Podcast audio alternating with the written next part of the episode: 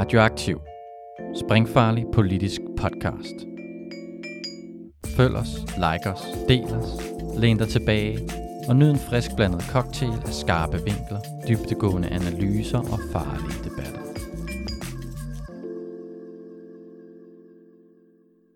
Mathias Tesfaye, Langeland siger nej. Mathias Tesfaye, Langeland siger nej. Mathias Tesfaye, det kriminelle, det er dig. Kan I komme på flere? Mathias, Mathias Tesfaye, du er et fucking kvej. Mathias Tesfaye, jeg har bukser med svej.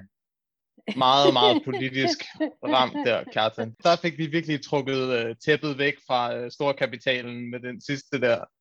Jamen, nogle gange så er det på de uforudsete måder, de skal rammes. Jeg tror ikke, han ville vide, hvad han skulle svare til det. Nej, nej, men det tror jeg, du har ret i. Den slags overraskelsesangreb.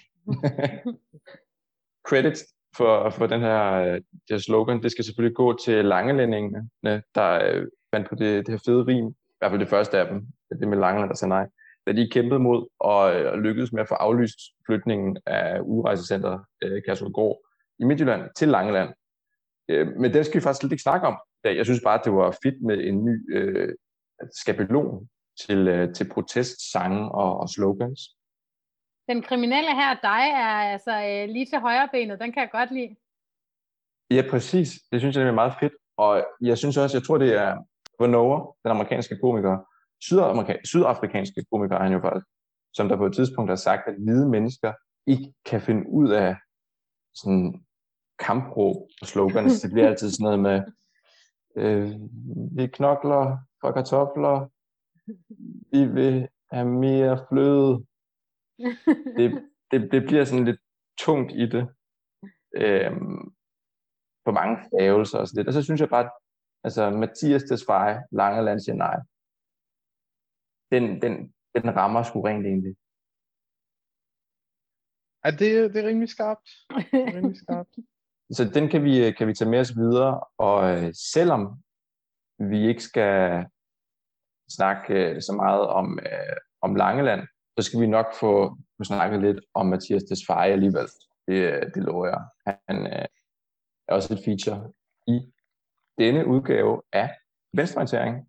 Og øhm, hvis man skulle være i tvivl, så er det stadig undertegnet Kjartan, der øh, taler lige nu. Og jeg taler med dig, Asmus. Hej. Og med dig, Camilla.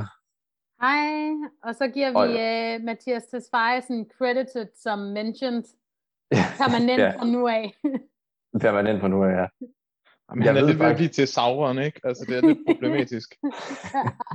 sådan et ondt øje, der bare sådan svæver rundt og glor hele tiden. Det, Alle Sauron, det er simpelthen en, der render rundt i joggingtøj og med ørering på Vestegnen. Den danske altså, det tror ikke jeg, det tror jeg. Hvis vi skulle sætte, sætte altså, Ringens Herre i, øh, i, i Danmark, ikke, så ville det være sådan et eller andet øh, be- betonmonster ude i, øh, ude, i, ude på Vestegnen, og så ville vi have, have, have Mathias på toppen der. Det er jo faktisk, altså der, vi har jo sådan en Sauron-tårn, men det er ved Roskilde, det forbrændingsanlæg, Ja, som de nu øh, planlægger vist at, at udfase, fordi der ikke er nok skrald eller noget i den retning. Jeg tror, det var bestsellertårnet i, i, i Jylland, der var Sauron Ja, det er rigtigt, men det får vi jo ikke Det er nu. måske et bedre Sauron-tårn, faktisk. Ja. Ja. Ja. Det kan også godt være, at, øh, at bestsellermanden, han er en, en bedre Sauron end Mathias i virkeligheden. Okay, den her litterære sammenligning, den er sådan blevet lidt fra mig. Så som, som Mathias, han er savmand, eller, eller er han bare sådan en slags urukai sergeant, eller sådan, ja. Åh. Det er et godt spørgsmål. Han er i hvert fald ond. ja. Jeg, jeg tror, det, det er det nok det nærmeste, jeg kan komme, for jeg synes, tror måske i virkeligheden ikke, jeg synes, at, øh, at der er så mange sådan, lighedspunkter, der gør sammenligningen. Så, øh, så Alright. Det kan være, at vi skal lade, lade Tolkien ligge. Så. vi, prøver, vi prøver med Tolkien øh, reference i næste øh, episode, og så ser vi, om det giver mere mening på det tidspunkt. Ja.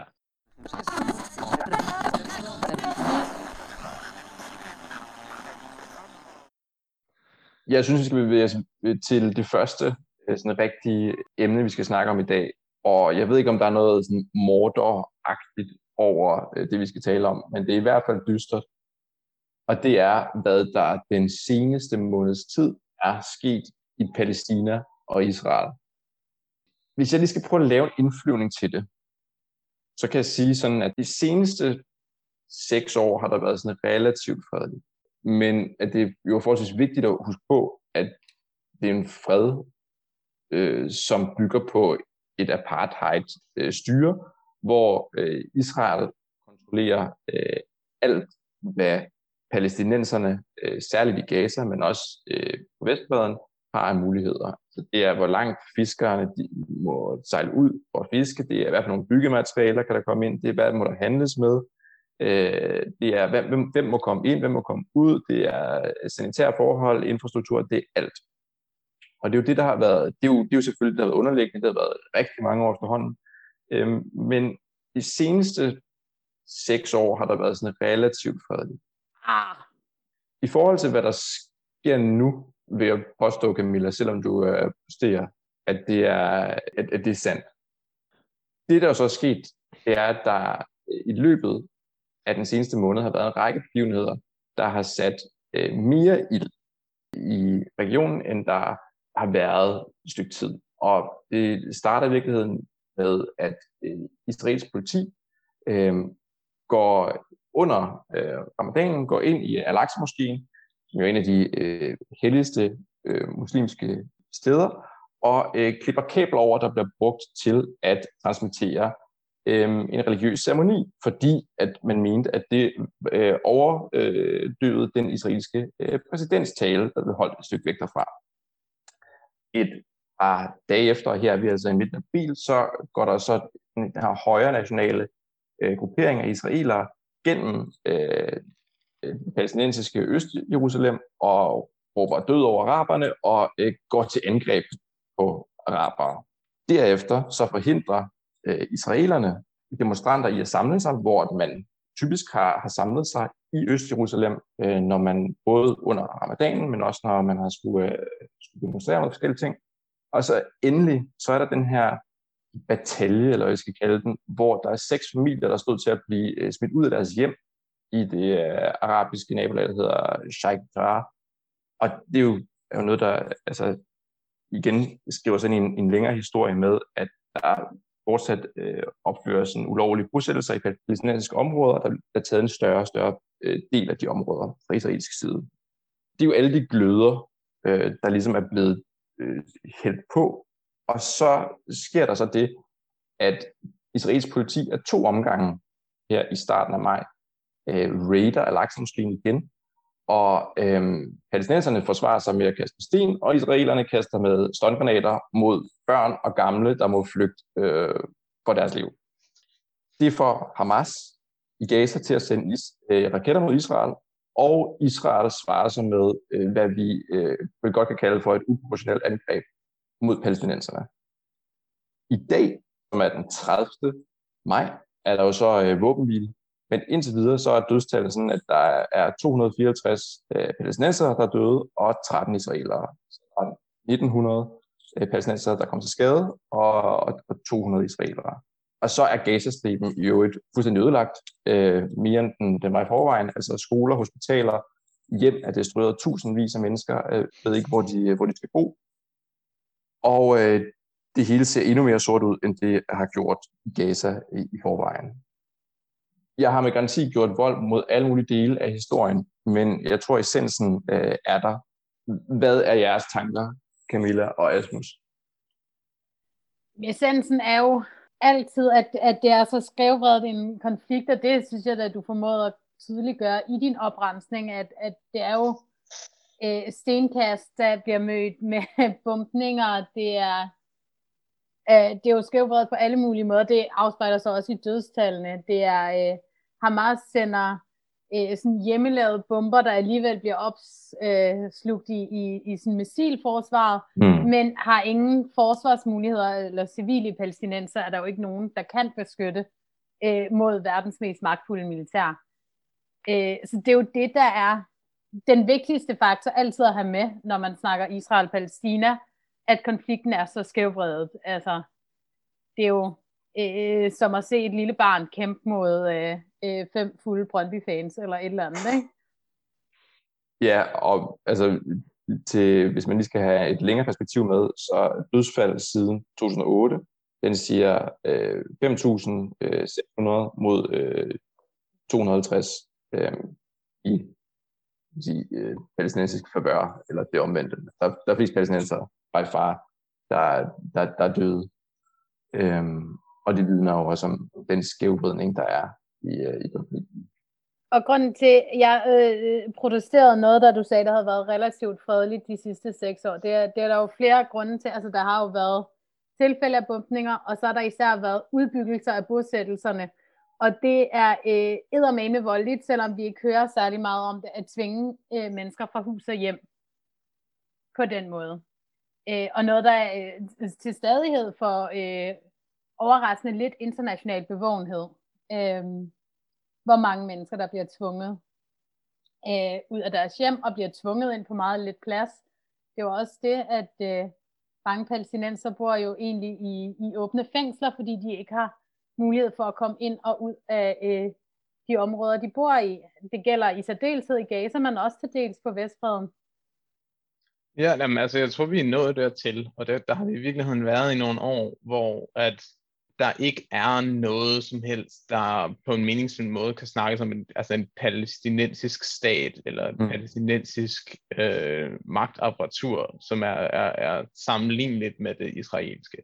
Altså, vi har en israelsk øh, stat, som definerer sig selv på baggrund af en bestemt form for, for jødisk øh, overhersk, øh, herskerhed.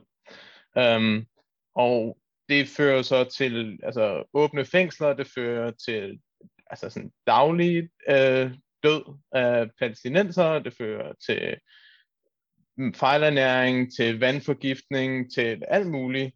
Øh, og det handler simpelthen om en, en det, der sådan numerisk er ikke en minoritet, men på alle mulige politiske måder er en minoritet inde i det statsområde, som er styret af det israelske øh, statsrapparatur og rigtig, rigtig meget militæret. Ikke?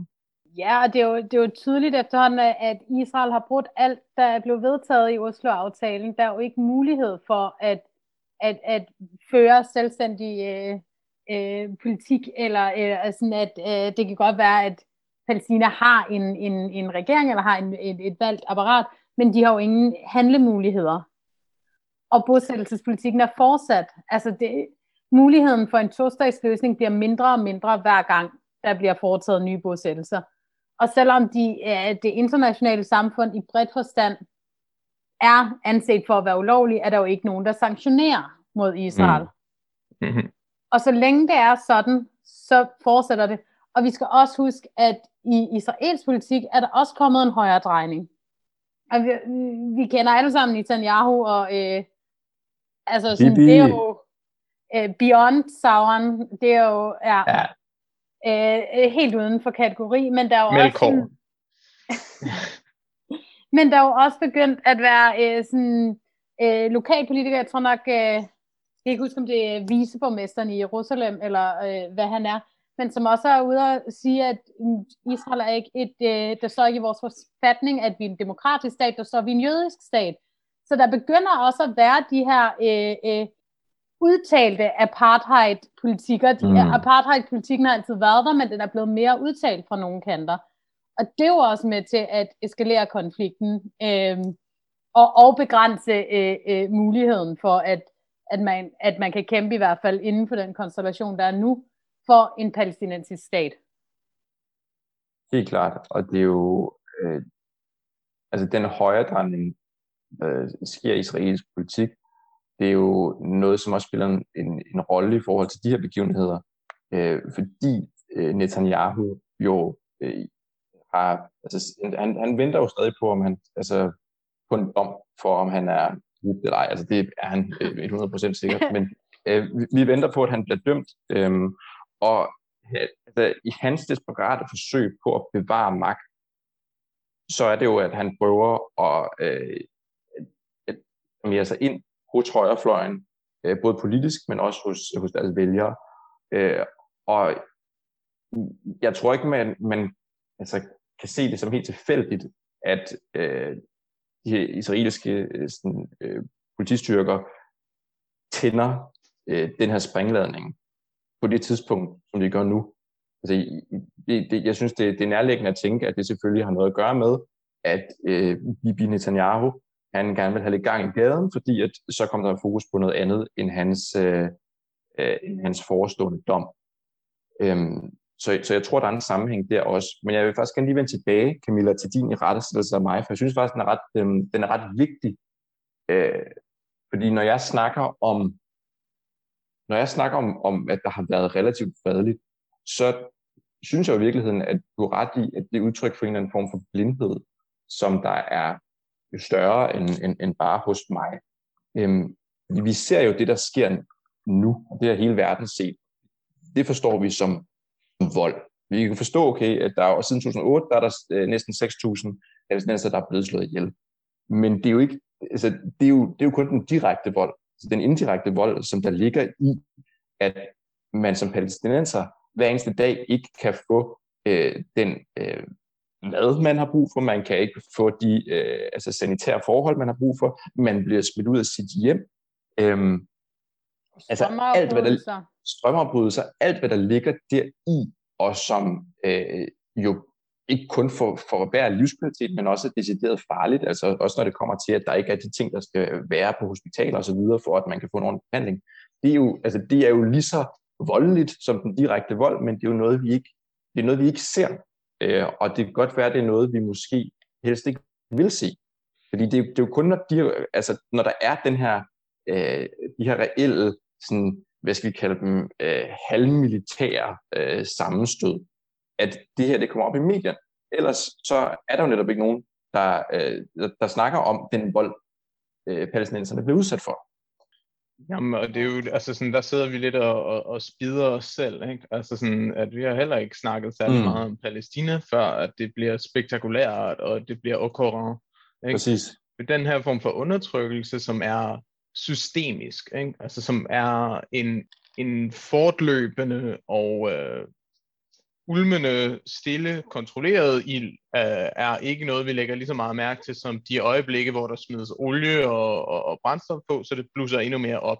Men det brænder lige, eller det, det, det har også brændt, og folk er mm. døde, og folks hus og hjem er blevet taget fra dem, og folks liv er blevet ødelagt, og sådan. Så på den måde er det jo også bare sådan enormt svært at gøre, gøre en historie og gøre en pointe ud af at snakke om det. Og det er selvfølgelig del af den strategi, der ligger i at gøre det. Ikke? Det er den her mhm. langsomme, systemiske ekspropriering af land, som har hørt, altså tilhørt øh, så det, det folk, vi kalder palæstinensere nu i, i, i mange hundrede år.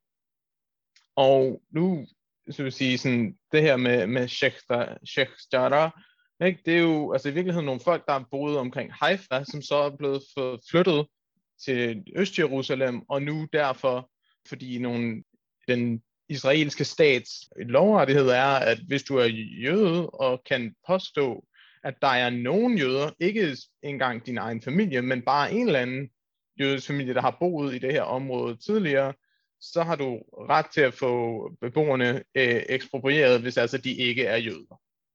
Så den her sådan etniske politik og den her distinktion mellem en gruppe mennesker, som har mange flere og meget mere beskyttet, øh, mange flere rettigheder og meget mere beskyttet af staten, en, en anden gruppe, som er undertrykt, som dræbes, som forvoldes, som ophobes i de her øh, åbne fængsler. Altså det er jo en, en meget, meget klar parallel til øh, sydafrikansk apartheid. Mm. Og nu, nu tilføjer jeg bare lige et par ting. Altså ja, de lever i åbne fængsler, men de lever jo også med en meget procent trussel om at komme i fængsel. Mm. Og deres tilstedeværelse. Og det gælder jo så især øh, øh, for mænd og drenge. Altså drenge skal jo ikke være ret gamle, før de kan blive fængslet for at, at kaste en sten efter ja. en, øh, en politibil eller et eller andet. Ikke? Mm. Øh, og, og kan få ret hårde fængselsstraffe øh, for det, hvor øh, når det sker øh, med det omvendte foretegn, at øh, en soldat i det israelske militær øh, magten, misbruger sin magt og slår børn ihjel, så får de et halvt år eller et eller andet. Ikke? Altså der er Mhm. sådan en, en voldsom skævvridning, og, og du lever under en konstant trussel for at blive sat i et, et meget hårdt fængsel, især som mand eller dreng. Og slet ikke at sige, at du slet ikke kommer for en, altså en sekulær øh, dommer, du kommer for en militærret, hvis du er palæstinenser, som, som mm. Bliver tiltalt for at gøre noget mod det, det, det israelske militær eller øh, israelere. Ja. Og det, det, det var sådan min ene tilføjelse. Det andet er jo, at det var også ved at blive en øh, øh, mere almindeligt nærmest som palæstinenser at være dobbeltflygtning, øh, end at være enkeltflygtning, at, at du er at din familie i hvert fald er blevet forflyttet af flere omgange, og det ser vi jo både internt i Palæstina, men vi ser det jo også, øh, vi så det også i forbindelse med den syriske borgerkrig, at rigtig mange palæstinenser, der, øh, der har rødder i, i Palæstina selvfølgelig, men er flygtet i 48, og boede i flygtningelejre i Syrien, igen måtte flygte, og ikke har rettigheder, og ikke har papir. Så det her er jo heller ikke en konflikt, der kun foregår inden for det område, vi kalder Israel-Palæstina. Det er jo en øh, et problematik, der udspiller sig over hele verden, på grund af den Mm. måde, vi får rettigheder som mennesker på, at det er bundet op på nationalstater. Og det er jo i virkeligheden også det, Israel-Palæstina øh, øh, tydeligt gør, øh, hvor mange øh, problemer der er i, at, at dine rettigheder er på et, øh, et papir, der er afgjort af, hvem dine forældre er, og hvor du er født. Absolut. Det synes jeg er en god pointe at, at trække videre op til, at det, altså, det, det, det peger ind i noget langt større, det her, også noget, noget systematisk, som der er, et, et, altså et potentielt problem alle steder, hvor man ligesom definerer folks øh, altså sådan ret til at, at, at, at være et menneske på lige fod med andre, med udgangspunkt i, hvad for en øh, pasfarve de har, eller religiøsitet de har, eller whatever. Ja, og det er i hvert fald et perspektiv, der er vigtigt at have med, fordi det er ikke kun det, det, det israelske øh, statsapparatur, der yder vold mod palæstinenserne. Det er øh, et, et langt større system, der gør det. Helt sikkert. Men det, det næste spørgsmål, det er jo, hvad er skridtene, som den lille, sådan, både den, den lille stat Danmark og den lille borger i den lille stat Danmark øh, sådan kan tage øh, for at øh, vi bevæger os i den rigtige retning. her. jeg har ikke nogen, jeg har ikke nogen illusion om, at vi skal sidde herfra og komme med løsningen på hele den her konflikt. Men jeg tænker alligevel, altså, hvad vil en progressiv dansk regering til at gøre? Altså, det, det, og det, det, det åbenlyse svar, tænker jeg, det er, at man kunne sagtens gøre BDS til en stats.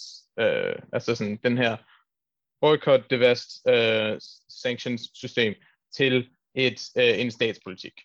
Altså, så man simpelthen valgte ikke at købe israelske produkter, man valgte ikke at støtte det op, og man valgte også at sanktionere investeringen i øh, de israelske firmaer, der profiterer fra de her øh, åbne fængsler. Og det, der blev faktisk, det er en måneds tid siden, der blev vedtaget et, jeg kan ikke engang huske det, om det er et notat, eller hvad der er blevet vedtaget i Folketinget. Altså det er det mest vage nogensinde, men, men om at man, man opfordrer til at ikke at købe øh, produkter øh, produceret i bosættelserne. Øh, men samtidig så tror jeg, jeg kan ikke huske, om det er noget med nogle tog eller et eller andet, man lige har investeret i, som egentlig er øh, en i bosættelserne, der ejer. Men, men, men der sker lidt på den front, det er bare meget bag linjerne, og det er jo ikke bindende, øh, øh, at noget bliver vedtaget. Nej, og det er jo så vidt jeg kan forstå, så det er jo så kun noget, der vedrører øh, bosættelserne, som jo, altså Mm. der jo, ligger jo papir på, er, der sådan internationalt set øh, ulovlige også. Det er jo klart, det er nogle, nogle skridt længere, det, øh, det, det, det Asmus øh, foreslår, men, men noget, jeg tænker, altså, det er vel sådan den, den store kanon, så at sige, øh, som man har, man kan, man kan fyre af. Altså man, man kunne også bare starte med at bedømme, øh, hvad der sker. Øh, kunne også starte med at anerkende Palæstina som en stat. Altså Island, Sverige har gjort det. Mm. Vi hænger stadig i bremsen. Men det er som om, der er ikke rigtig noget af det her, der, der, der lader til at være inde Altså jeg, på jeg, jeg tror bare, at jeg er rimelig skeptisk over for sådan effekten af det her med at fordømme, fordi at der har været så mange øh, internationale resolutioner i, i Durban og etc., der sådan fordømmer, hvad der er sket i, i det israelsk-palæstinensiske område helt generelt, og det har ikke ført til noget. Og det her med at anerkende den, isra- den palæstinensiske stat som en stat, er også sådan en fiktion. Fordi det er ikke en stat. Det er ikke en stat, der kan tage beslutninger om sin egen befolkning, der kan tage beslutninger om mm. sit eget territorie. Det er en slags øh, altså sådan marionet. I mean, jeg ved ikke, hvad, hvad det er for et slags udtryk, jeg skal bruge for ikke at, at, at falde ind i, i nogle uheldige øh, øh, konnotationer her. Men det korte og det lange er, at den palæstinensiske autoritet, der the Palestinian Authority, ikke har nogen autoritet til at beslutte noget som helst om Palæstina, eller om hvad loven skulle være, eller noget som helst. Så den her, sådan, mm. det der med at anerkende den, er også en slags måde at spille med på i den sådan, israelske statslinje, om at det her er en stat, der er sammenlignelig med Israel.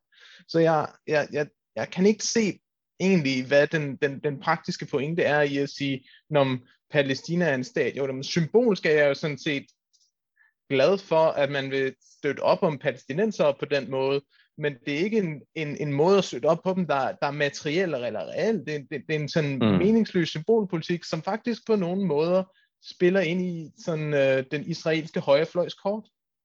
Det er jo også god pointe. Det har, det, det har stået i stedet for at lave egentlige sanktioner mod Israel. Ikke? Altså, det har været sådan en måde at, at, at indtage en neutral position på. Det er, øh, vi, vi øh, øh, øh, anerkender øh, Palæstina som stat. Vi øh, giver palæstinenserne lov til at have en ambassade i vores land og, og sådan noget. Men, men vi gør heller ikke noget ved Israel. Vi opretholder de diplomatiske forbindelser. Øh, så og det er jo ikke en neutral position, det er jo en løgn, så det gør noget, og det, det mm-hmm.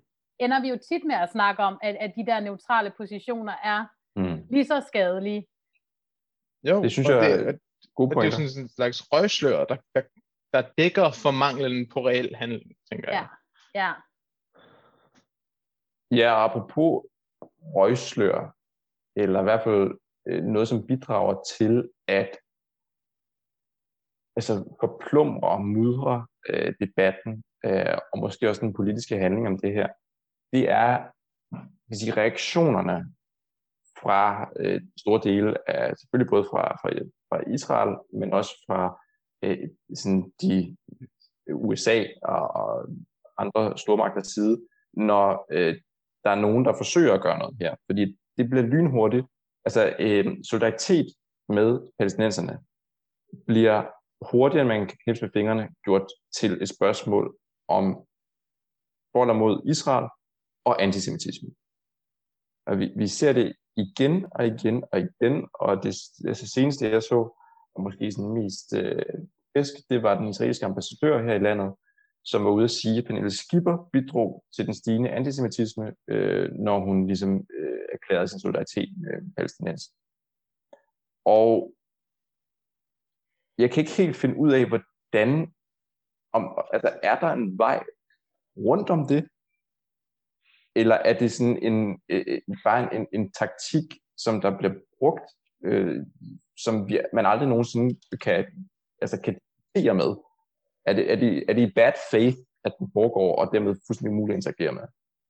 Det er da i hvert fald også en, om noget et røgslør, fordi vi ved godt, hvem antisemitterne i Danmark er, og hvilke forbindelser øh, de har politisk.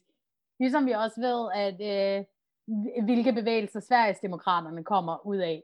Så det der mm. med at, at hæve, at ens islamofobi øh, eller sådan støtter op om Israel handler om antisemitisme, det gør det jo ikke. Øh, og så, jeg får altid lyst til at lave sådan en, og, og det er ikke et godt politisk argument, fordi folk bliver så sure og kalder en bedrevidende akademikere og andre ting, men at sådan sige, hvem var semitterne? Hvem er semitterne? Araberne er også semitter. Så det der antisemitisme-argument er jo helt fjollet i den her sammenhæng.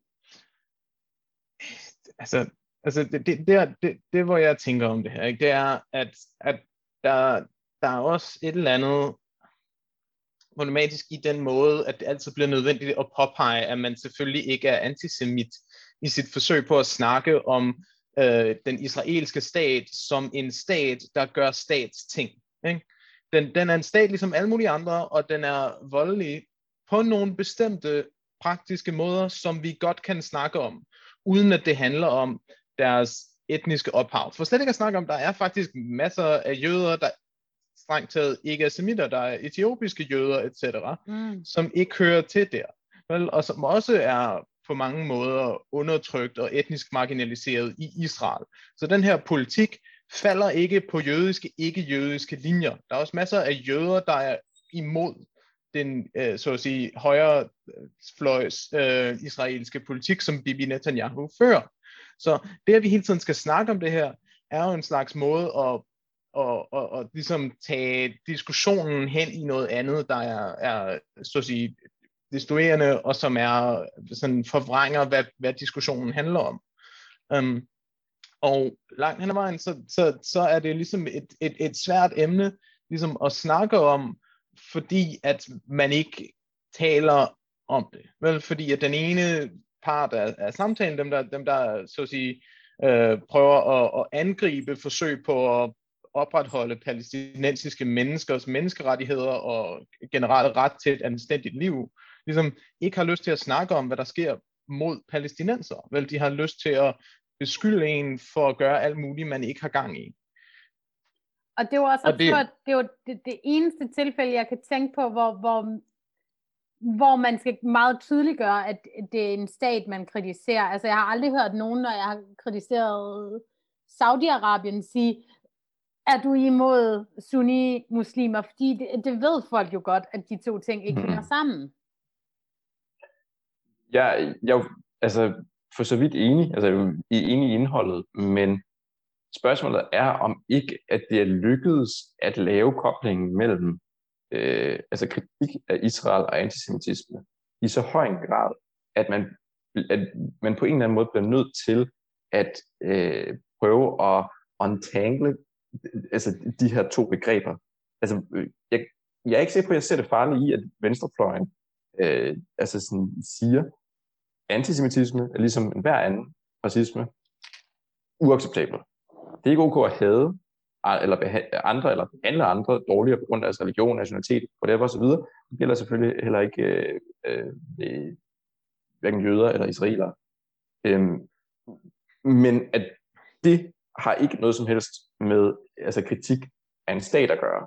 Altså, hvor, det kan vi vel godt sige, uden jo, jo, jo, at vi... jeg, jeg følger dig til nogen grad. Altså der, hvor jeg bare, jeg har det sådan lidt, at det ender med sådan en, øh, øh, hvad udtrykket er, sådan, jeg, jeg, jeg, jeg synes, øh, fruen protesterer for meget, som, som Freud skrev det, ikke? Eller sådan, den her idé om, at når du hele tiden skal sige, jeg er ikke antisemit, ikke? Eller sådan, det lugter af, at du har noget skjult.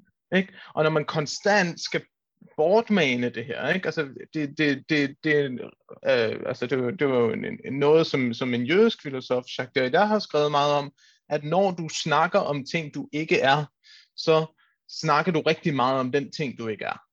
Mm. Og det bliver også en måde at binde dig selv sammen med den her ting, du prøver at mane væk fra dig selv. Så det er også en slags måde, ligesom, tænker jeg, egentlig at, at, at understøtte og, øh, og, og ligesom forstærke den her fornemmelse af, at der er et eller andet fordækt, som man bliver nødt til at gemme hele tiden.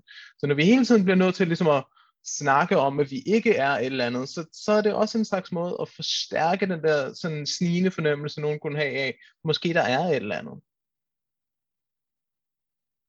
Jeg, øh, jeg hørte engang Margrethe Augen sige til et, øh, et foredrag om, eller en, i en debat om Israel-Palæstina, at hvis vi politikere ikke kan øh, skille en stat fra en religion, så er vi med til at sprede øh, antisemitisme og had. Og det synes jeg er virkelig klogt set og klogt sagt. Altså, det tror jeg er den bedste affejning af det, jeg har hørt. Ja, jeg, jeg ved nærmest ikke, hvad jeg skal sige, fordi jeg, jeg, jeg vil ønske, at det var, at jeg troede på, at vi kunne lade være med at skulle gå i defensiven på det her, det her område og starte med at, med at forsvare os. Øhm, jeg er faktisk sikker på, at det er løsningen, når, når, det, når det er så, blevet så etableret en sandhed, sandhed i folks hoveder. Men altså, who am I to say? Budskabet herfra er i hvert fald, øh, er i hvert fald ret tydeligt, at øh, det selvfølgelig ikke har noget med, med antisemitisme at gøre, når folk ser, hvad den israelske stat laver. Øh, ligesom det heller ikke har noget med, man ikke er antidansker øh, fordi man kritiserer, hvad den danske stat gør. Selvom danskerne nok er det folk i verden, der kritiserer, at, eller der, der, der fortjener, at man er anti-dansk øh, mest.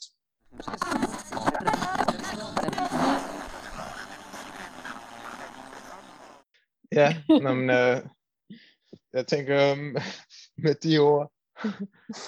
Med de ord, så bevæger vi os øh, videre fra, øh, fra Palæstina. Og øhm, vi skal selvfølgelig nok følge lidt op på, hvad der, hvad der sker. Øh, det seneste, jeg så, det var, at øh, Bibi Netanyahu, han øh, i aften vil holde en tale om fremtiden for, hvordan han så sådan, den fremtidige sådan, for, for regeringsdannelse i Israel. Det kan være, der sker et eller andet øh, der. Vi skal selvfølgelig nok følge op. Vi skal, vi skal noget sydpå nu. Vi skal til Afrika. Vi skal til Centralafrika. Vi skal til Rwanda. Så der har været, øh, der har været dansk besøg. Og det er her, Mathias Tesfaye kommer ind i billedet. Og Mathias Tesfaye, han har sammen med vores øh, udviklingsminister øh, Flemming Møller Mortensen været på besøg i Rwanda for at underskrive en aftale om en løs aftale, en hensigtserklæring om, at man arbejder hen imod et samarbejde om, at der i Rwanda skal ligge et modtagscenter for asylansøgere til Danmark. Og efterfølgende så er øh, der, der fremsat et lovforslag i Folketinget, som nu er i gang med at blive behandlet, som øh, besk- altså, ligesom vil give øh, bemyndigelse til regeringen til at fortsætte de her planer. Det er første omgang, så hvis man kommer til Danmark og søger asyl, flyves til Rwanda, hvor man så skal sidde, mens ens sag, sag bliver behandlet. Derudover, så hvis man afslag på sin sag, og ikke kan altså, selv vil, vil, vil tage, tage hjem, hvis man har sådan et, det har mange af de her mennesker jo ikke, så skal man blive siddende i det her øh, modtagscenter. Og så står der, og det er faktisk noget, jeg synes, der er blevet lidt, er blevet lidt glemt. Det er ikke noget, som jeg har set sådan behandlet ordentligt øh, journalistisk. Øh, selv hvis man skulle få asyl, så skal man blive i centret. Der står direkte i lovforslaget. Ordningen bygger således på en forudsætning om, at Danmark ikke yder beskyttelse i tilfælde af, at udlændingen bliver meddelt asyl efter endt realitetsbehandling af asylansøgning i tredje land. Beskyttelsen ydes derimod af det pågældende tredje land. Vi skal simpelthen ikke have asylberettiget eller uberettiget i landet mere. Hvad, øhm, hvad tænker vi om det, kammerater? Generelt tommelfingeren nedad. Skal vi sige det sådan? Det synes du alligevel. Jeg tror, vi er ude i, i den fase, hvor jeg alligevel sådan tænker, nu, bliver, nu er de ved at blive kreative, ikke? Eller sådan... Er point for det? På en, på en sørgelig måde, ikke? Altså sådan... Altså, det er jo ikke... Altså, så nyt er det take ligesom heller ikke, vel? Det skal vi, skal vi også lige huske på. At den her idé om at have lejre, der er langt væk øh, som, som en måde ligesom at opbevare menneskeliv, som man ikke respekterer, og som man ikke synes er værd at beskytte, det er altså sådan klassisk, ikke? Altså sådan, koncentrationslejrene lå heller ikke i Tyskland, vel? De lå uden for Tyskland, og det er sådan set det, vi har gang i. Ja, og altså, man kan sige, forslaget her er jo gammelt. Øh, der, altså, det har lang tid været en ambition øh, om, at man gerne vil have asylbehandlingen ud af Danmark. Øh, og man har jo så rejst rundt i hele verden for at finde et land, øh, som man, man kunne sende de her folk til. Og nu mener man så, at man har fundet, øh, det er nok det eneste land, der har rækket hånden, det vil jo nok øh, sige. Man forhandler men, jo også med et andet land. Ja, men der, ja, der, er, der er et par andre lande, som man forhandler med. Der er vist et par nordafrikanske. Øh, man behandler blandt, an, øh, forhandler blandt andet med Ægypten. Ja. God gamle Sisi. Øhm, vi må se, om, om, om det bliver til noget. Men Rwanda har i hvert fald hånden op og sagt, at hvis vi får nogle penge, så kan vi godt, øh, kan vi godt gøre det her. Øh, så, jeg ved ikke, hvem det var, om det var en af ministerne, eller om det var en af de andre øh, deres øh, medbanditter, som der sagde, at man var glad for, at man havde fundet et, øh, et sted i nærområderne, hvor man kunne, øh, hvor man kunne sende folk til. Og det, det er jo værd at bemærke, at, at altså, de nær, altså nærområder til de konflikter, der producerer, eller de problemer, der, der producerer flygtningen, så de ligger øh, tættere på Danmark, end de ligger på Rwanda. Ja. ja. Men, så det er fordi, det her har ikke noget med virkeligheden at gøre. Eller sådan, det, er jo ikke, det, er jo ikke, det er jo ikke forankret i, hvor folk bor, eller hvad folk laver, eller hvad der vil være nemt, praktisk, økonomisk eller menneskeligt. Det har kun at gøre med en symbolpolitik, der ikke vil respektere øh, altså simpelthen brune menneskers liv.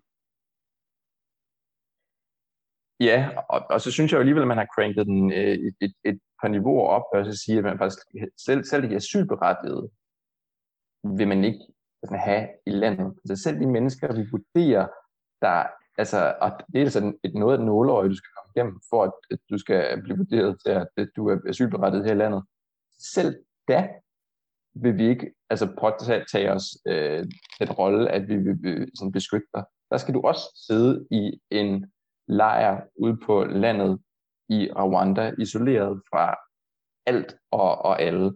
Og det kan godt være, at Rwanda øh, efterhånden er et øh, roligt, fredeligt land, men lad os lige stadig slå fast, at det er jo, altså, det er jo, øh, øh, og ikke mere der er ikke... et par år siden, der var otte, der blev skudt af politiet i en flygtningelejr. Præcis, mm-hmm. og Fordi ytringsfriheden de der, er nærmest ikke eksisterende. Ja. Altså, det er jo på alle tænkelige måder grotesk det her, og det er jo, som du siger, Asmus, det er jo sådan en fantasiting.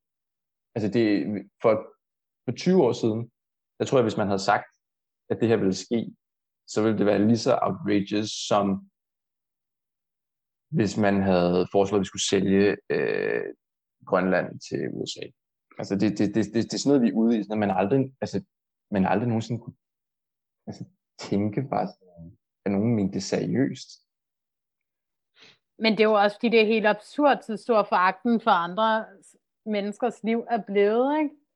Altså, sådan, nu snakker vi lige meget kort Langland før, det der med, at der er nogle mennesker, der har så lidt rettigheder, at de bare skal isoleres et eller andet sted. Der er jo også fremsat forslag om at bruge Thulebasen til at øh, opbevare. Mm-hmm. Ja, var det, var det Dansk Folkeparti, der ja, det tror jeg. med den? Ja. ja. Altså, øh, øh, til at opbevare mennesker, som, øh, som jo ja, er ud, udviste øh, på grund af kriminalitet. Sådan, vi har jo ikke menneskerettigheder, internationale rettigheder for her fra Danmark i Køge. Det, det har vi jo for dem, hvis mm. liv er on the line. Øh, og det er lidt som om, at det er glemt i de her debatter, at der er nogle basale rettigheder, der gælder for alle, eller det er noget, man i hvert fald vælger at se bort fra. Jo, jamen altså, jeg, jeg tænker bare, det, det, det, det ubehagelige spørgsmål der er, om det er glemt. Ikke? Eller sådan, ja. jeg, jeg, jeg, jeg er tilbøjelig til at tænke, at det ikke er glemt, vel? Eller sådan, det er jo bare sådan, når, når jeg tænker, at det er, vel, det er vel ærligt nok på et eller andet niveau, når folk øh, påstår, at de, de er for menneskerettigheder. De tænker bare ikke, at de her mennesker gælder. Vel? Nej, de, er bare, det, de er bare ikke mennesker. De, de, de tæller ikke som mennesker, de tæller ikke som, som, som liv, der har rettigheder, og som er beskyttelsesværdigt. Det er jo også at bemærke, hvor sjældent, at de her mennesker bliver omtalt som mennesker, ikke? Mm-hmm det er jo altid bølger af flygtninge, eller mm. et eller andet, der får den til at lyde som uh, sådan en bibelhistorie om en plage. Uh, Jamen, jeg ved ikke, hvad jeg skal sige mere. Ja, det, det, det bliver bare mere og mere vanvittigt. Nej, nej, men det er jo sådan den her evige forstemmende diskussion om, hvor slemt det er blevet. Ikke? Altså sådan, fordi det er virkelig gået virkelig galt. Ikke? Og den er helt gal i vores nationale samtale om det her på den måde, at det er sådan et, et venstrefløjsprojekt, det her med at minde folk om, at mennesker er mennesker. Ikke? Eller sådan, det er mamer er gået galt. Og for så vidt, så vi sådan, som stat ikke kan respektere, at, at mennesker er mennesker, så, så er det jo sådan helt enormt bekymrende. Ikke? Mm. Jo, jo, og man sidder jo bare tilbage og tænker, det her er jo mere end slemt nok men hvad er det næste? Altså, hvad er det næste, som man ikke altså, kunne have forestillet sig, som der bliver foreslået? Er det, at vi skal, er det, at Danmark skal begynde at bygge en mur i Middelhavet? Eller måske skal vi altså, lige frem sådan, sætte nogle af vores fregatter ned, og så skyde på, øh, på bådflygtningen? Altså, sådan, er, er, det det, er det det næste, eller skal vi have lavet sådan I en... så fald stemmer jeg på fregatten Jylland. ja, det kunne være fedt. Altså have nogle af vores øh, nogle af minister med på sådan første sejlads med dem. Op ad vandet. Stå der, og sådan, så kan de mindst se, hvad de har gang i, ikke? hvis de så selv skal skyde på de der gummibåde. Ikke? Eller sådan, selvfølgelig er det også grotesk og ondt, eller sådan, men jeg synes bare, at der, der er også en, en slags det der, altså noget af pointen i, at det skal være øh, i Rwanda, er jo, at det skal være langt væk. Det skal ikke være et sted, hvor du nogensinde ser dem. Det er ude af, ude af syn, ude af sind. Ikke? Mm. Hvis man i hvert fald tvang de her politikere til at, at simpelthen fysisk gøre det, de gør ved der deres politiske linje, så er jeg meget i tvivl om, hvorvidt de vil være i stand til at stå inden for det. Det tror jeg, Ja, du ret i. altså, øh, uh, ja, jeg ved sgu ikke, fordi de postulerer jo stadig en eller anden form for øh, medmenneskelighed. Altså, en, en del af argumentet for, øh, fra Socialdemokratiets side, det har jo været det her med, at man vil, man vil jo gerne have, at, folk, at forhindre folk i at tage på den her farlige rejse over Middelhavet op gennem Ja, men det er løgn.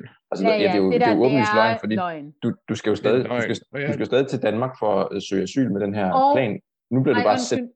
så er du bare sendt 2.000 km sydpå, når du har været ude på den rejse. Hvis man virkelig gerne ville forhindre det, så skulle man måske åbne for, at folk kunne søge asyl på de danske ambassader igen. Præcis. Det er rigtig Ja. nemt. Mathias, du ringer bare og skal fortælle dig, hvad du kan gøre. Ring Det er faktisk, det er faktisk en meget, meget simpel løsning. Ja, Vi er her for dig, Mathias. vi er her for dig, Mathias. Så jeg, jeg vil bare lige sige en ting. Altså sådan, vi må heller ikke glemme, nu sidder vi nemlig og snakker flygtningepolitik, at øh, øh, syriske flygtninge stadig står til at blive deporteret, og jeg vil bare gerne lige give et shout-out til den sit-in, øh, der er øh, på Christiansborg lige nu, og som lige er blevet forlænget, at øh, alle dem, der kæmper for at, at stoppe det, det er så vigtigt, øh, selvom det er en sej kamp. Helt klart. Alt mulig opfordring herfra til at tage ind og støtte dem, der sidder ved Christiansborg og, og, og prøver at, at redde øh, syriske flygtninges liv. Mm. Ja, alle mulige opbakning herfra.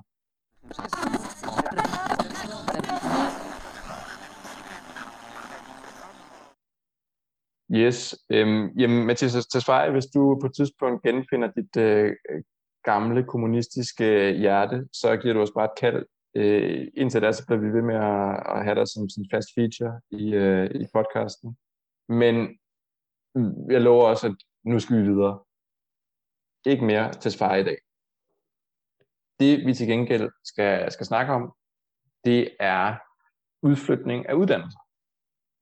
For med den forrige regering, så fik vi udflytning af statslige arbejdspladser.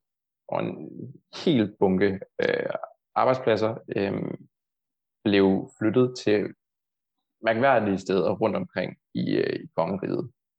Øh, og det er, skal vi sige, det, det vil, altså konklusionen indtil videre er vel, at det er sådan lidt med en blandet, været en blandet fornøjelse. Det har været svært at trække folk til de her steder, men nogle af de her steder, der har fået Jeg hører, det er gået godt med, øh, med øh, ja- hjemløse styrelsen på Bornholm.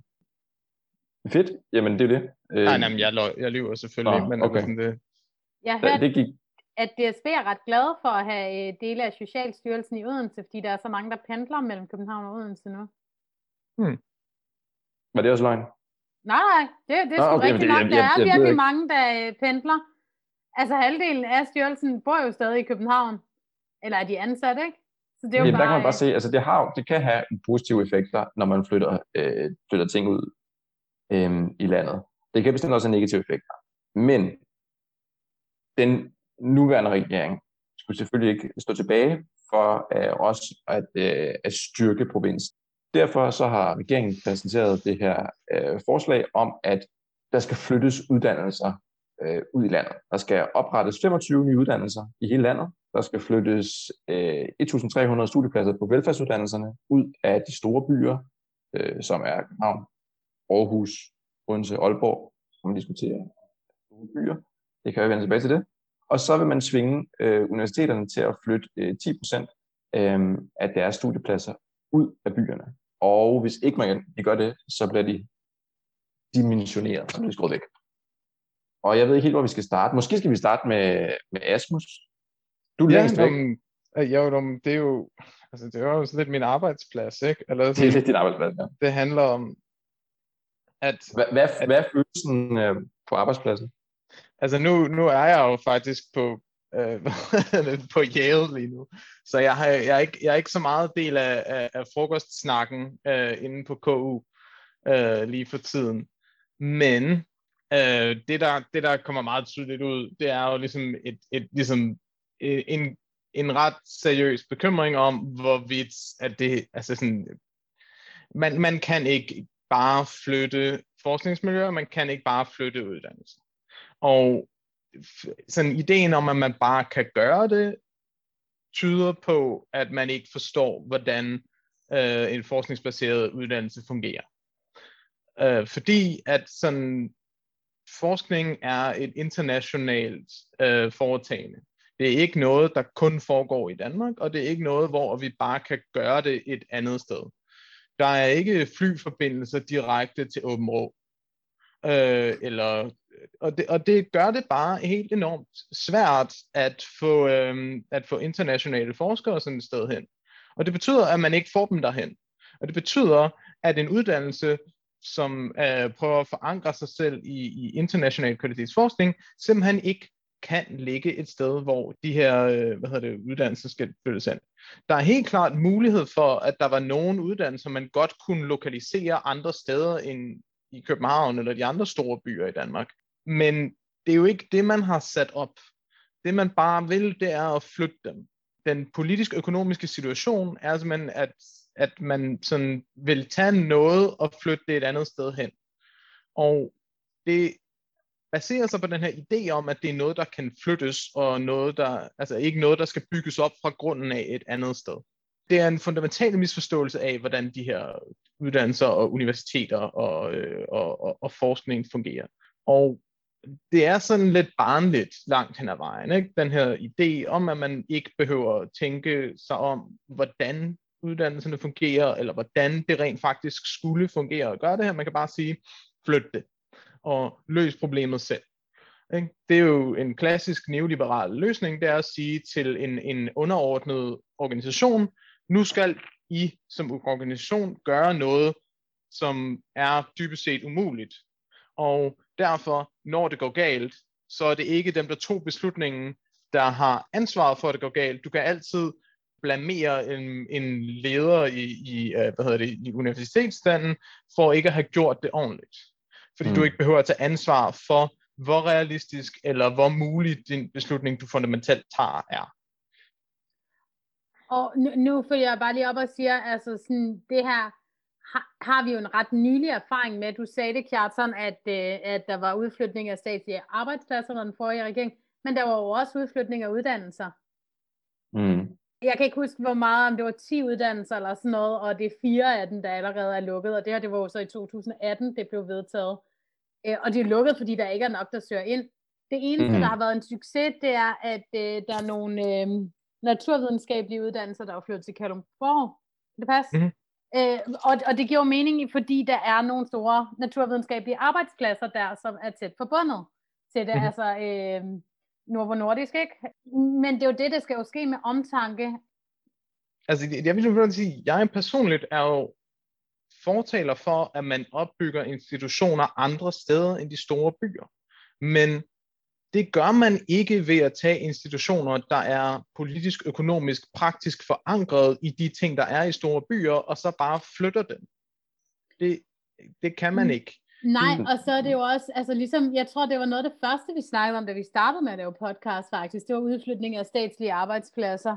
Øh, øh, og du kan jo ikke tro, at folk bare vil flytte til en by, øh, øh, fordi der er en, en arbejdsplads eller et øh, studiested, så længe der ikke er øh, øh, folkeskoler, øh, hospitaler, alle de her ting. Hvis man vil decentralisere, så er det jo det, man skal kigge på. Så må stoppe med at lave super sygehuse, og sørge for, at alle øh, bor i rimelig afstand til en fødegang.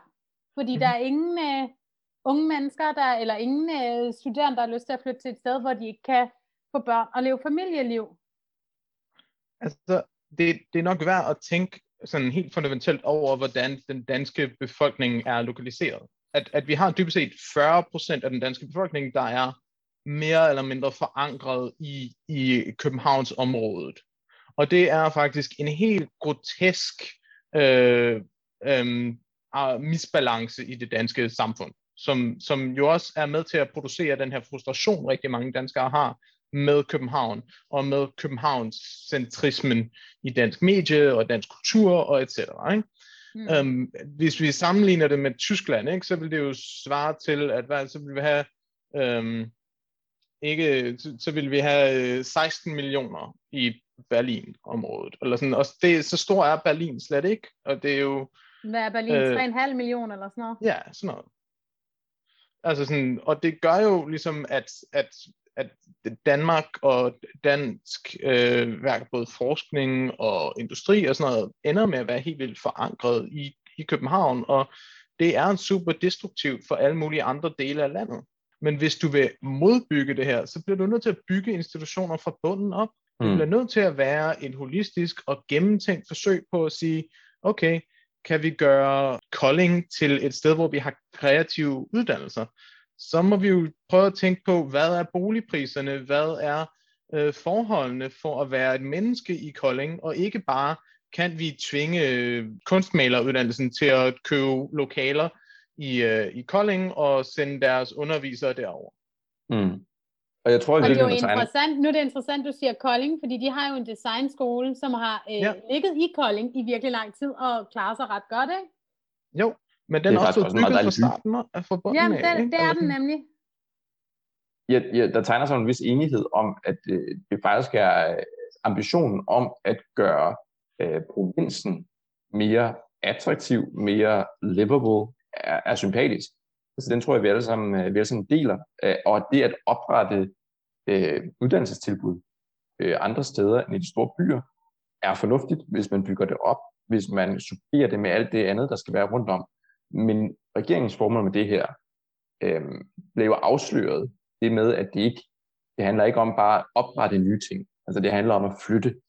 Mm-hmm. Og det viser dels, at en del af intentionen, tænker jeg, er, at man gerne vil vise, at man, man tager noget fra københavnerne, fra de store byer. Det skal en i pointen. Man skal tage mm. noget fra eliten. Men derudover så viser det jo også, at man ikke er i stand til at befri sig fra de her neoliberale tanker om, at man aldrig nogensinde kan tilføje mere. Altså der, der er den her, sådan, øh, den her sum af øh, uddannelse, eller der er den her sådan, sum af øh, velfærd, og vi kan kun skære ned på den, eller også så kan vi rykke rundt på den. Det kan aldrig være, at vi bare øger mængden, øh, at vi aldrig bare gør noget bedre. Det er jo den grundlæggende sådan, neoliberale tanke, og den, hænger altså, altså, den er jo stadig, den er grundlag for det her, selvom man så også vil oprette nogle nye uddannelsestilbud. Mm. Øh, altså, det, er jo, det er jo stadig det, man hænger fast i, og det er jo det, man er nødt til at frigøre sig fra, hvis man, hvis man ikke bare vil, vil altså ødelægge noget, når man prøver at bygge noget andet op det er jo til dels en sådan, altså den der slags symbolpolitik, hvor at, at det, man i virkeligheden håber på at få point for, er at slå københavnerne i. Ikke? Og, sådan, og langt hen ad vejen, så gør du ikke engang det. Altså sådan, det, det er en, en, nogle, nogle uddannelsesinstitutioner, som bliver destabiliseret, og vores danske forskningsmiljø, der bliver øh, til det, altså sådan, bliver dårligere. Fordi effekten af at skulle fjerne 10% af, af, af, af, af, af uddannelserne, det er, at det er de små fag, der bliver lukket. Ikke? Så det er alle vores esoteriske viden om specifikke ting, som bliver fjernet. Det er ikke, at der er 10% færre optag af data, dataloger. Eller sådan, det er bare ikke det, der sker. Vel? Så, så den her øh, sådan idé om, at man skærer bredt, eller sådan, det, er, det er løgn, fordi at man, man, man ikke forankrer sig i, at, at det, der rent faktisk kommer til at ske, det er, at vi så lukker alle sprogfagene på KUA. Men det er jo også en del af pointen, ikke også, uh, Asmus? Altså, der var her for et par dage siden, var der en debat i, uh, i Folketinget, hvor at, uh, altså, der var adskillige navngivende uh, altså sådan forskere, der blev fremhævet som værende nogen, der bedrev politisk forskning, altså de blev shamed fra Folketingets talerstol, fordi de jo netop øh, altså, tilhører den, øh, det er jo ikke en, en, en klasse, men jeg er ret sikker på, at man fra Socialdemokratiet og, og til højre ud ser alle, der studerer altså sådan humaniora øh, og ydre dele af samfundsvidenskaberne, være en del af den her klasse af indvandrervenlige verdensfjerne kaffe latte akademikere. Det er det, man gerne vil ramme, og det er dem, man nok også kommer til at ramme som ved at, øh, at, at, at gøre det her. men, men igen, så, så vil jeg, ja, ja, du, ja, du har jo ret i, at det er dem, man gerne vil slå på. Men øh, jeg synes man skal gøre det tydeligt for sig selv, at du ved, sådan noget som øh, altså sådan international politik, ikke? Som vi, altså sådan, Danmark er en lille stat, og hvis Danmark vil have en seriøs forståelse af sig selv i en lille stat, så bliver vi nødt til at have studier af, af, af international politik og, og, og den slags. Og det er ikke noget, vi seriøst kan bedrive, hvis ikke vi har folk, der kan læse kinesisk, eller folk, der kan forstå japansk. Det er ikke realistisk at tænke, at man kun kan have de her sådan store, seriøse studier, uden at have de små esoteriske ved siden af. Det er en hel økologi, hvor at hvis du har brug for at forstå et eller andet, der foregår i en provins i øh, Indonesien, så snakker du med en, der ved om noget om Indonesien, og det kan godt være i et forsøg på at forstå kinesisk politik, men du kan ikke adskille de her forskningsmiljøer 100%. De, folk snakker med hinanden, og evnen til at snakke med hinanden er del af muligheden for at tiltrække internationalt kompetente, altså internationalt attraktive forskere. Altså sådan, de, de, de dygtige mennesker, og det er ikke fordi, at vi nødvendigvis skal støtte op om den her elitære proces med, hvem der skal være på danske universiteter osv., men sådan, hvis du vil have funktionelle forskningsmiljøer, så bliver du nødt til at acceptere og forstå, at folk taler med hinanden på tværs af landegrænser, og at hvis vi ikke har et universitet, hvor man kan gøre det, og kan gøre det på en seriøs måde, så kommer det bare ikke til at ske. Og det betyder bare, at de, det forskningsmiljø, vi har i Danmark, kommer til at blive svækket over det hele. Og det er ikke kun noget, der kommer til at ramme humaniora. Selvom det kommer til at ramme humaniora meget hårdere end alle mulige andre steder. God ja, pointe. når du siger bliver svækket, så mener du også blive yderligere svækket. Det er jo en, øh, en, jo, jo, jo, politisk agenda, der har været frem her de sidste 20 år. Ikke? Jeg vil bare lige tilføje en ting, men det er lidt i en anden retning. Vi skal også huske på, at det er jo ikke kun København, det her rammer, det er jo de fire største byer.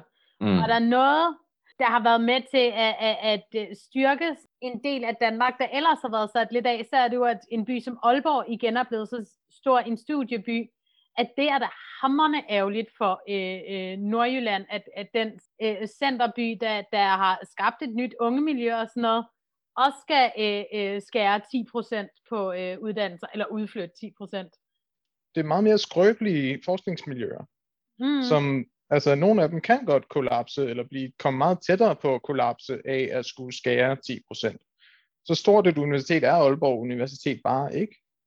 Nej. Gode pointer, og øhm, godt med en, øh, en insider. Nu har vi andre har forladt øh, universitetet for, for et stykke tid siden. ja.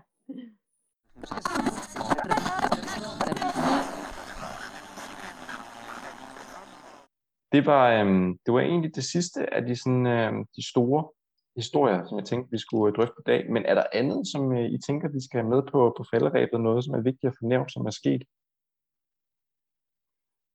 Øh, altså, jeg har, øh, jeg har haft en fest på, øh, på sociale medier over memes øh, med Lars Bøge Mathisen de sidste par uger. Det kan jeg da godt høre lidt om. Som er det meget meget stor, høre om det. Som er meget stor modstander af, at øh, øh, sådan menstruationsprodukter, øh, hvad hedder sådan noget, hygiejnebind og sådan noget, skal være øh, øh, frit tilgængelige. Øh, hvilket jeg ellers synes... På offentlige toiletter. På offentlige toiletter, ja. Hvilket jeg egentlig synes er et ret progressivt og ret vigtigt øh, forslag. Han kørte tilbage til... Øh, argumentet om, at øh, mænd øh, spiser mere end kvinder, så skal mænd, skulle mænd så også have øh, understøttelse til en pose Haribo, og øh, altså han kørte helt ud på det absurde. Han fik vel kaldt det for et, en totalitær tankegang, øh, der vil udviske forskellen mellem mænd og kvinder. Jamen det, det, og det ved alle jo, at hvis, hvis du kan få et uh, gratis menstruationsbind på et offentligt toilet, så forsvinder køn. De to køn er øh, øh, dem, der skal bruge penge på menstruationsbind, og dem, der ikke skal. altså, altså vi, vi, vi, husker, vi husker alle de der digte fra, øh, fra Nazi-Tyskland om, øh, altså først kom de gratis menstruationsbind, og ja. dernæst øh, kom de efter mig, ikke? Eller sådan, altså sådan, hvad, hvad er det for et fucking absurd forbindelse? Og så sådan, om hvis vi nu hvis nu, at en kvinde, der har glemt at have et ekstra menstruationsbind med, kan finde et på et offentligt toilet. og faktisk vil jeg sige, endnu værre, eller endnu vigtigere, altså sådan, det, det jeg synes er vigtigst, er, at det skal være offentligt tilgængeligt i skoler og sådan noget. Altså sådan, hvis en, en 13-årig pige ikke har fået noget med hjemmefra, så øh, skal hun ligesom have det lidt tilgængeligt. Øhm, men, ja, øh, men jeg er heller ikke sikker på, at Lars Bøge Mathisen forstår, hvad menstruation er, fordi så sagde han også, at øh, om der så skulle være underbukser tilgængelige til ham, hvis han nu ikke kunne holde sig, øh, og havde skidt i bukserne. Og bare sådan, tror du, at det er fordi kvinder ikke kan holde sig, at de menstruerer, eller at, at mennesker med en livmor, at de menstruerer? Ja. Men der, der må man også bare sige, jamen, altså, Lars, hvis du går rundt og, og så skider i bukserne, øh, så dels så er, så, altså, det, det, er jo en, det, er jo en, øh, det er en sygdom, og det er jo alvorligt. Men hvis du en gang imellem bare så kommer til at skide i bukserne, så kan du faktisk gå på et offentligt toilet, og så er der gratis toiletpapir, som du kan bruge til det formål at få renset det væk. Altså det tilsvarende til det gratis toiletpapir for kvinder, der men, eller for menstruerende personer, i det tilfælde, det vil jo være, at der var menstruationsprodukter. Ja. Altså, så hvis, hvis du endelig er så meget imod, at vi, øh, altså sådan, at vi giver muligheden for, at man kan altså sådan, øh, tørre sig, hvis man har skidt i bukserne, så kan vi bare fjerne toiletpapiret for dig. Okay. Ja, jeg synes, vi havde brug for en lidt uh, let nyhed, og det var egentlig uh, spøj til side af, det her er jo et ret vigtigt uh, forslag. Uh, jeg tror, det er Sikander Siddiq, der uh, fremsatte det, med noget, der egentlig uh, kunne være med til at fremme uh, ligestilling, og som også kunne være med til at sikre, at vi kunne få en ordentlig debat om menstruationsprodukter, og, og hvordan de er produceret, og uh, uh, hvor pissedyrt og besværligt det er at købe uh, bind og tamponer, der ikke er bladet, for eksempel. Ikke? Mm. Altså sådan, så jeg tænker, at det her det er egentlig en ret vigtig ting. Øh, men, øh, men så er der nogen, der er så bare aktie, at de ikke kan snakke om menstruation, uden også at skulle snakke om lort og øh, andre Men ting. altså, øh, Lars Bøge Mathisen fra Nyborg, må jo ikke, han kan jo ikke have vidst, at for et ben han skulle stå på. Altså skulle han gå med, at Sikander Siddiq som muslim øh, er kvindeundertrykkende? Eller skulle han gå med, at han i virkeligheden vil ophæve forskellen mellem mænd og kvinder. altså, det, hans, hans hjerne har været lige ved at bryde sammen, det er ikke også? Der er Sikander Siddiq også en virkelig svær karakter, ikke? At, sådan, at han både er progressiv feminist og rasegjort på én gang. Øh, hvordan det? hænger det sammen? Ja.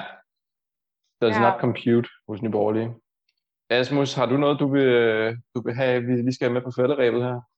Altså, jeg vil bare lige øh, følge op på vores snak om Hvide Rusland og Lukashenko fra øh, nogle måneder siden.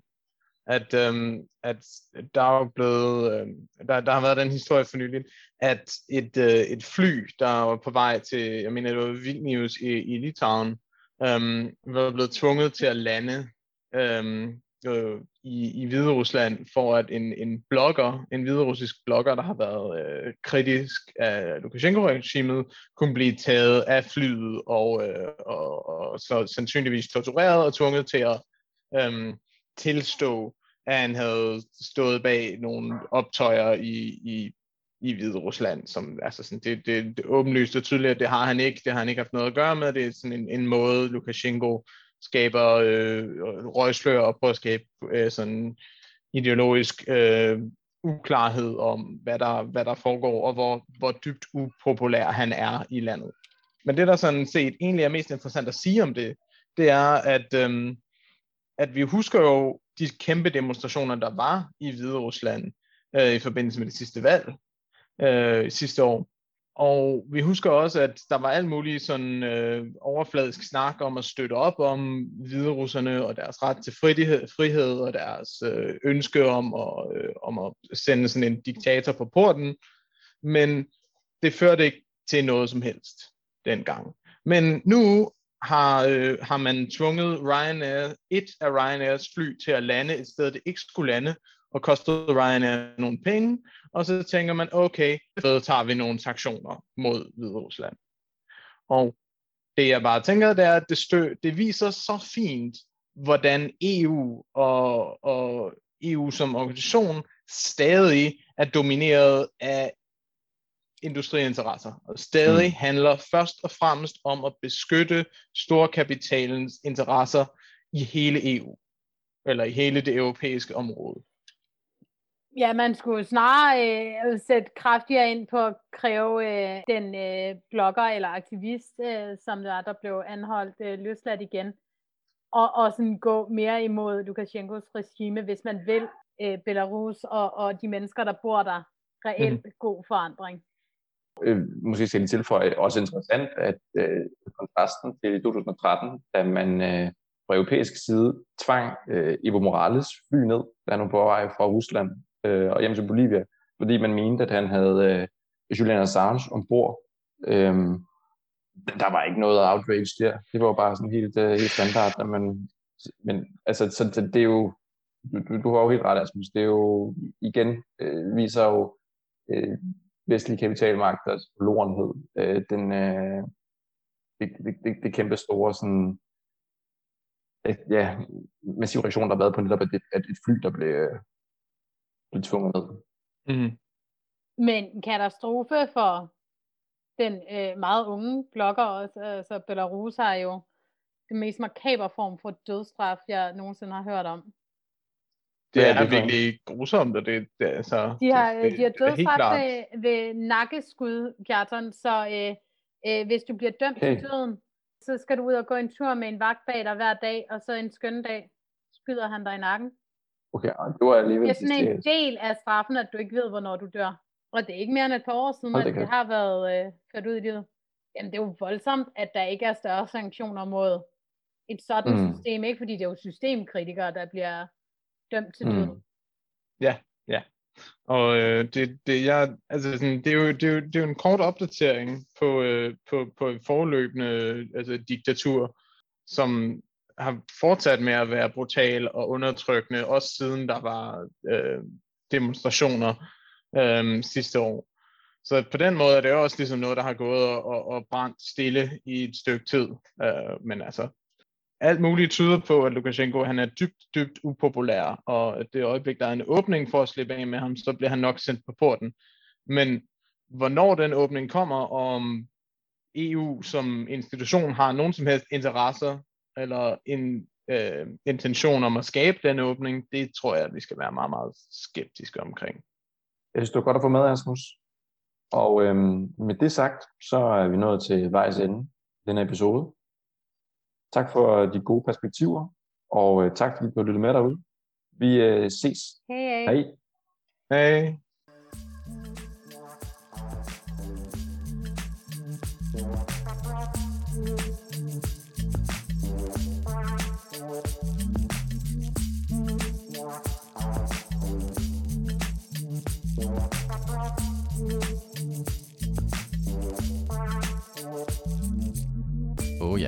Inden du smutter, husk nu lige at følge Radioaktiv.